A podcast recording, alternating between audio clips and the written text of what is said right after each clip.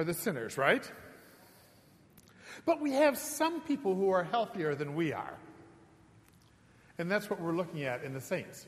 I think, for example, of Martin Luther King Jr. Now, he was not perfect. And there are lots of people who like to raise up his philandering and all that kind of thing. But, you know, if I look at his life, he gave more to the disadvantaged than I do. He cared more for those who are oppressed than I do. He gave of his life in a way for others to a greater extent than Charles does. And I see in Martin Luther King Jr. that person who spent himself. And in that, he was in the kingdom. What was that? I have a vision, I have a dream. Do you remember that? That wasn't about Martin, about himself, was it? It was about his vision. It was about his dream, and he was living into that all of the time. And he moved into that daily in his life. And he didn't feel like he was giving up. He felt like he was living. He felt that in his daily life, there was an energy, there was an exuberance, there was a joy, there was a fulfillment.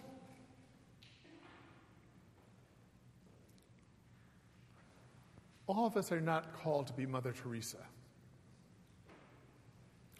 What is that wonderful woman in Myanmar right now who's arrested under house arrest because she wants to have democracy in her land?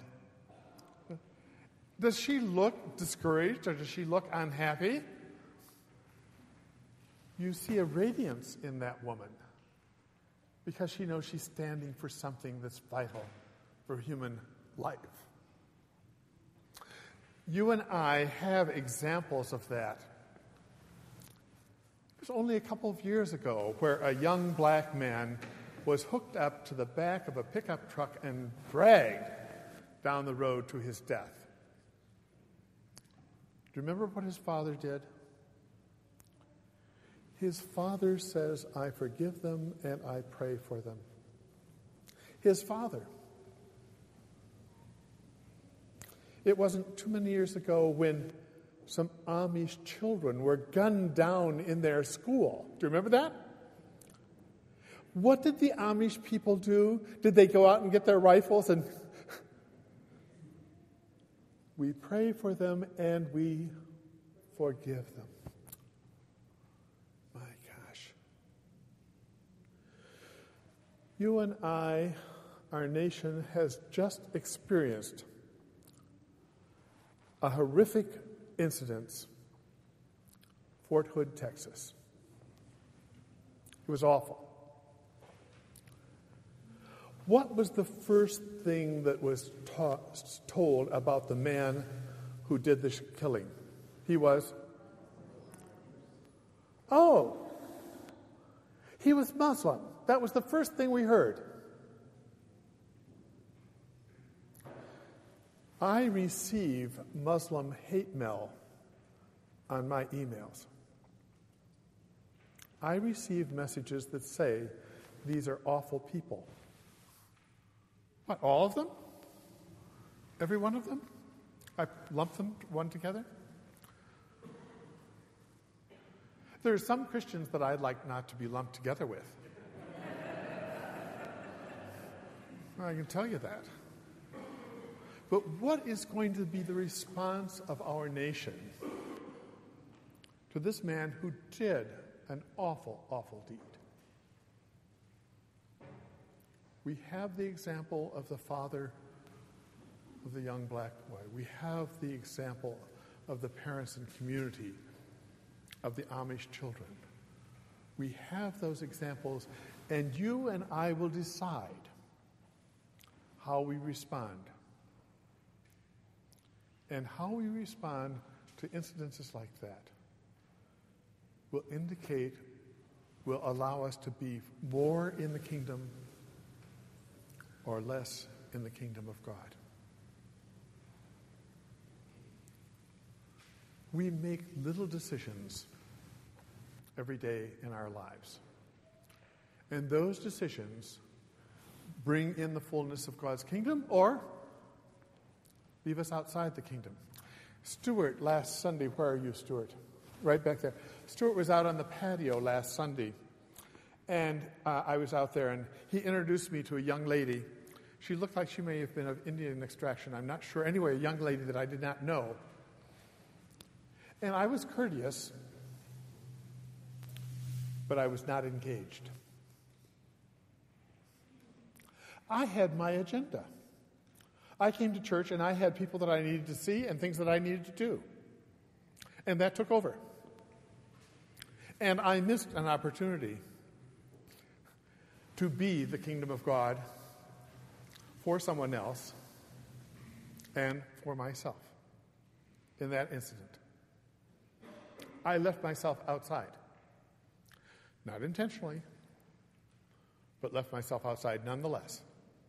Because Charles's agenda was so important on Sunday morning that God's agenda, well, what do I say?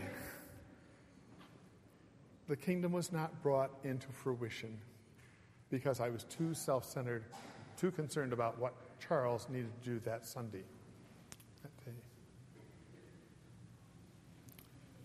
Every day, you and I are making decisions like that.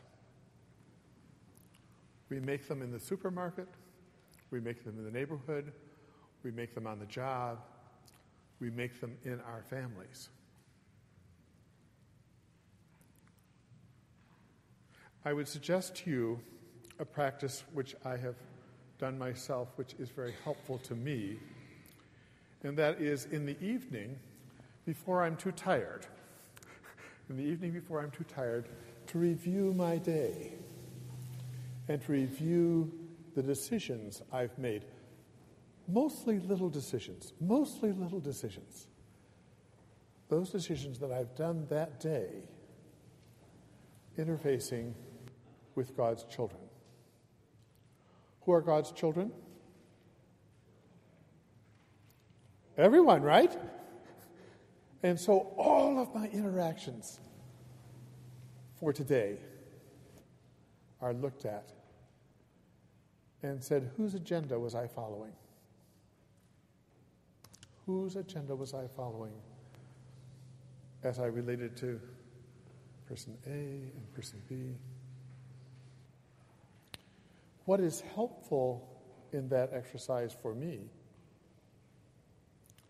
is that I remember the next day whose agenda I followed.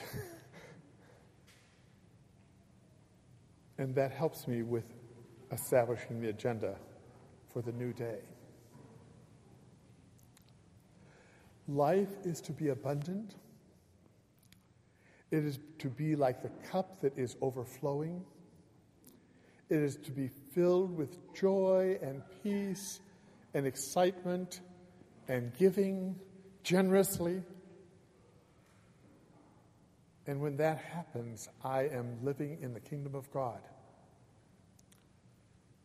I encourage you to examine your own lives each day and move more and more into a cup that's overflowing.